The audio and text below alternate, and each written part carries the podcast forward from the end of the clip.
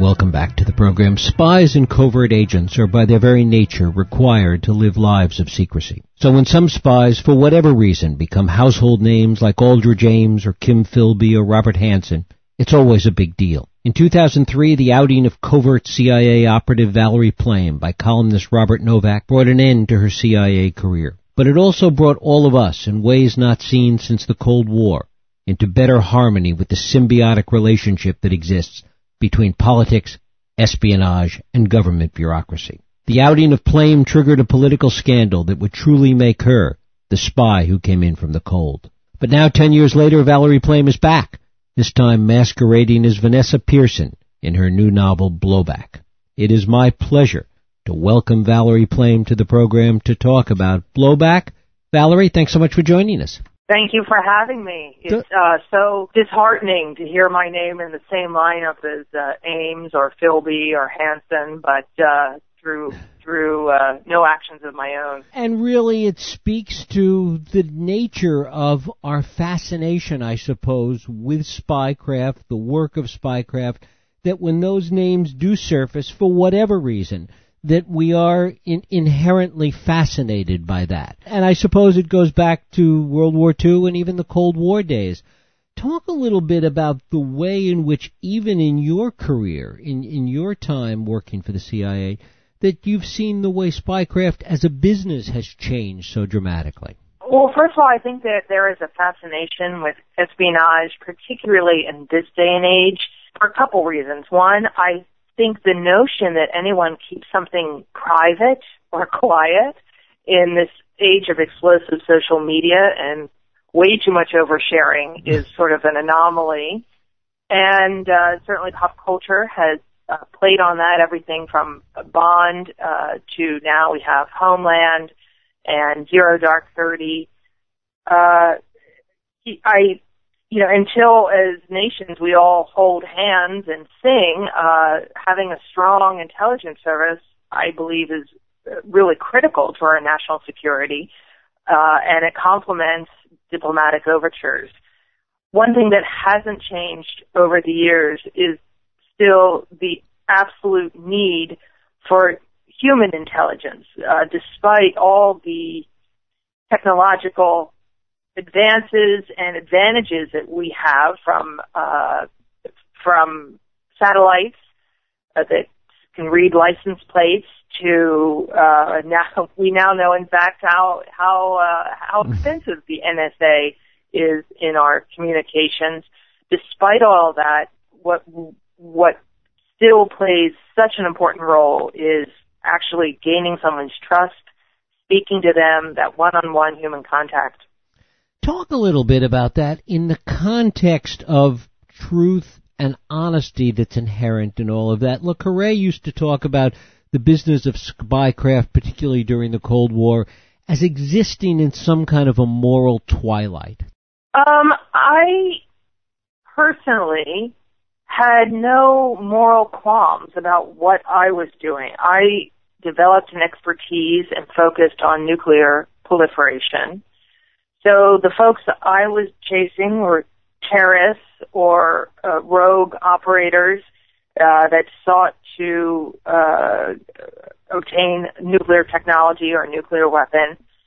So in my mind, uh, you know, I, I, there's a lot of things perhaps that intelligence services should not be doing, but for something like that, the CIA is the best place to go after these nuclear proliferators and I love I love my career. I was really proud to serve my country. In the 10 years since you left the CIA and when you sat down to create Vanessa Pearson and, and write Blowback, talk about the change, if any, in perspective that, that you've had looking back on this from, from a point of view 10 years later. Yeah, it's hard to believe it's been 10 years since my identity was betrayed by the Bush administration and uh, honestly, it took me a few years to come to terms with that, uh, from being truly a private person to literally overnight being a public persona. I found it, uh, I think I was in shock actually for a while. And, uh, it, it, we went through, both my husband and I went through tremendous, uh, went through the Washington Wringer with the whole partisan scandal swirling about. Uh, and a couple years ago, we moved from Washington D.C. to New Mexico, where we are now, and we we rebuilt our personal lives and professional lives. Uh, I did Fair Game, which was uh, a memoir, which is really more sort of a catharsis of what happened, mm-hmm. and uh, for me. And then uh, my publisher, same publisher, David Rosenthal, who's now with Penguin, approached me about possibly doing a fictional series. And that's where Blowback was born. And it's been a heck of a lot more fun to write and to undertake than what I did with Fair Game. And of course, you didn't all, you didn't have the problem of large portions of blowback being redacted by the CIA. Yes, happily. I, the, I submitted uh, blowback as I had to have to do with all my writing to the CIA pre-publication review, and happily they understood that it was fictionalized. Although uh, I've worked hard, along with my co-author Sarah Lovett, to make it as realistic as possible. Because uh, I do a lot of eye rolling when I see how the CIA and, in particular, female uh, ops officers are portrayed It's ridiculous. Talk a little bit about those things that, that you were really focused on to make sure that, that Blowback and the character of Vanessa Pearson were were real, that had that, that authenticity. Well, everything from uh, genuine details of spycraft, whether that's uh, how to communicate with someone clandestinely, how to meet someone moving in and out of countries, and the interplay with your colleagues at CIA. Uh, I worked really hard to make that realistic, and also to have uh, Vanessa Pearson is is um, much stronger, has flaws, but is not. She's not a victim. She is not highly sexualized. Uh, she doesn't uh, collect intelligence with guns, and uh, I tried Sarah and I both tried to make it a, a, rich, a much more rich and complicated portrait of uh, ops officer. Is there a danger on the other side that, that as you've talked about, that so much of, of spycraft and, and the work that you did is, is waiting around, sort of waiting for things to happen, that if you're too authentic, it's almost dull by comparison? it would be. I mean, you cannot put all that waiting time in there, whether you're at a park or in a restaurant, or you go down a rabbit hole and there's nothing there, uh, because that real intelligence work work is is creative, but it takes time, and uh, you follow up a lot of empty leads. Talk a little bit also about responsibility. It's true of, of the character you've created in Vanessa Pearson and also some of the things you've talked about in, in Fair Game. This sense of responsibility for assets that, that you bring in, people whose lives come in contact with yours and that you take responsibility for. Well, thank goodness I never lost any assets, and Vanessa Pearson unfortunately does. Uh, but e- even if you don't particularly like your assets and some they're not, they're not nice people sometimes, they are trusting you to protect them and not to put their family in jeopardy.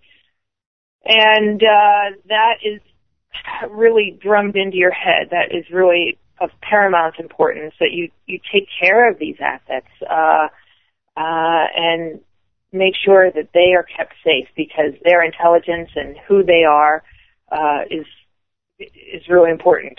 From your own perspective, how has it been different leading a very public life since the, the scandal in 2003 and, and even more public now as, as an author out promoting your book, etc., as opposed to the life you led that was very covert and, and very secretive? very different. uh, it's, as I said, it's taken me some time to get used to that idea. But uh, over the last few years, as I realized I could use my public voice to speak about things for which I'm passionate, whether it's global zero and nuclear proliferation, or whether it's public school reform in New Mexico, uh, or you know, or other things in my community. Uh, to be able to use that voice and people maybe pay attention, well then okay. I mean it's it's not a natural state of being for me for sure. As you discover now that there are, particularly as a result of the privatization of an awful lot of espionage, that there are over a million people out there with top secret security clearance. How does that make you feel in, in terms of the way you protected and dealt with secrets that you had? Well, I think it's outrageous. Uh, since 9/11, the in- intelligence community has absolutely boomed, and I I don't believe that it's kept us any more safe, really. When you have 60 to 70 percent of the intelligence budget going toward contractors, uh, there's a question of, well, a lot of people leave uh, to go into the private sector, and you know, after the government has already put tens of thousands of dollars, if not more, into their training and their experience, uh, there's that. There's a question of if things go south, who are these contractors ultimately loyal to? Uh, the corporation that writes their check or their or their country. Uh, and it is absolutely a, a vast uh, a vast machine that no one person can get their arms around. The director of national intelligence, James Clapper, last week was making dire warnings that the government shutdown would have uh, terrible consequences for national security. And while I understand how any chief of a bureaucracy is always fighting for more people and more money, because that's just the nature of bureaucracy, uh, I have to wonder. Um, I've seen several articles, uh, and I follow this closely. The intelligence community is so big, and there's so much information that, in fact, it might make the whole process and mission of trying to keep us safe and of counterterrorism in particular more difficult. Does that also argue in a way for greater emphasis on electronic intelligence and, and the kind of information that we've certainly heard a lot about lately with respect to the NSA? And does it take the emphasis off the kind of human intelligence that you were talking about earlier and that we all talked about we needed more of in the wake of 9-11? Well, obviously I have a bias having come out of human intelligence background. Uh, but I still believe that there is a great deal of value there. Uh, that one-on-one contact that cannot uh, that that cannot be replaced by anything else. While it's true, electronic communications and what the NSA is doing is picking up a lot of those networks and the uh, the different contacts and links between those that are seeking to do us harm, actually infiltrating these groups understanding the culture, what they're coming out of. Uh, that only happens from uh, intelligence officers on the ground meeting these people and uh, finding out what is their motivation, and perhaps more importantly, getting them to uh, provide intelligence to the United States. Should there be a better nexus, or maybe there has of late, a better nexus between all of the technology, all of the things that enable the NSA to do what it's doing, and, and combining that in a more effective way with the work that covert agents, the work that people like you are doing on the ground with respect to human intelligence? Can these things be meshed together in a better and more effective way? Yes, I think it starts with the enormous size um, after 9/11 uh, and the 9/11 Commission put together the Director of National Intelligence, which is like the super strata over all these 16 to 17 different intelligence gathering agencies, including the CIA. It is vast. There are so many contractors out there as well. Um, to truly reform that and the NSA, uh, just having a commission of sort of insiders, insiders is not adequate. You need to have people that are highly critical of the system and understand it together with those insiders and say, how do we make this much more effective? Uh, bigger is not necessarily better. We have thrown a ton of money, billions of dollars at everything related to Homeland Security. And uh, I was just in Washington D.C. where that town is booming, and it's booming because of the money that is just flowing into all the uh, post 9/11. Uh, I would argue overreaction, uh, and you know that's nice for the Washington D.C. economy, but whether it actually how far it goes to keeping us safer and how effective it is, rather than bureaucracy, bureaucracy simply feeding on themselves, uh, and they're you know just making sure that their own existence continues. Um, you know, I I think that uh, a vast overhaul and and significantly reducing uh, the actual numbers would be well worthwhile.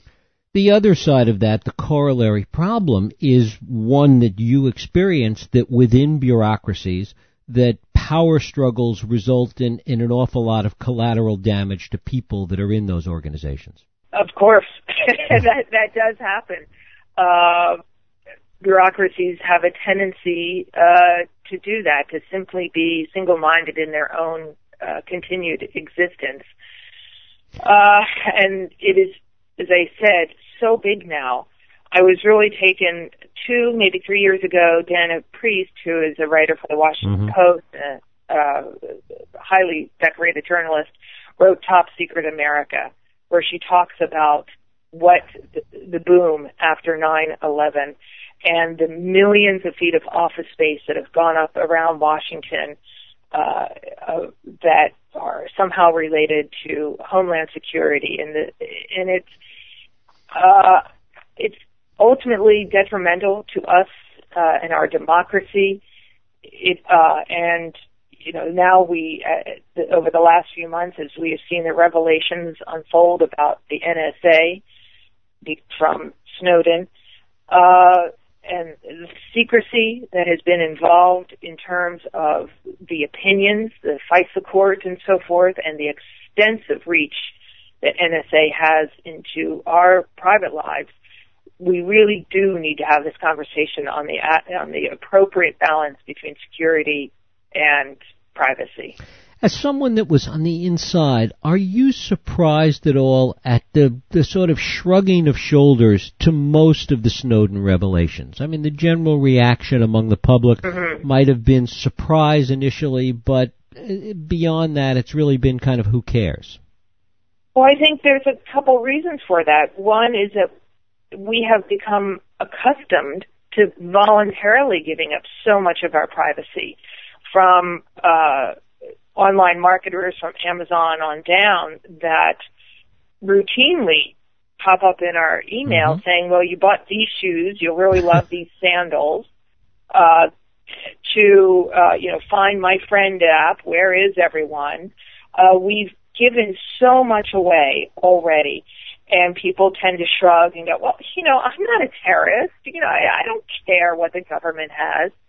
Um, well, they're not thinking about the second, third, or fourth steps beyond that.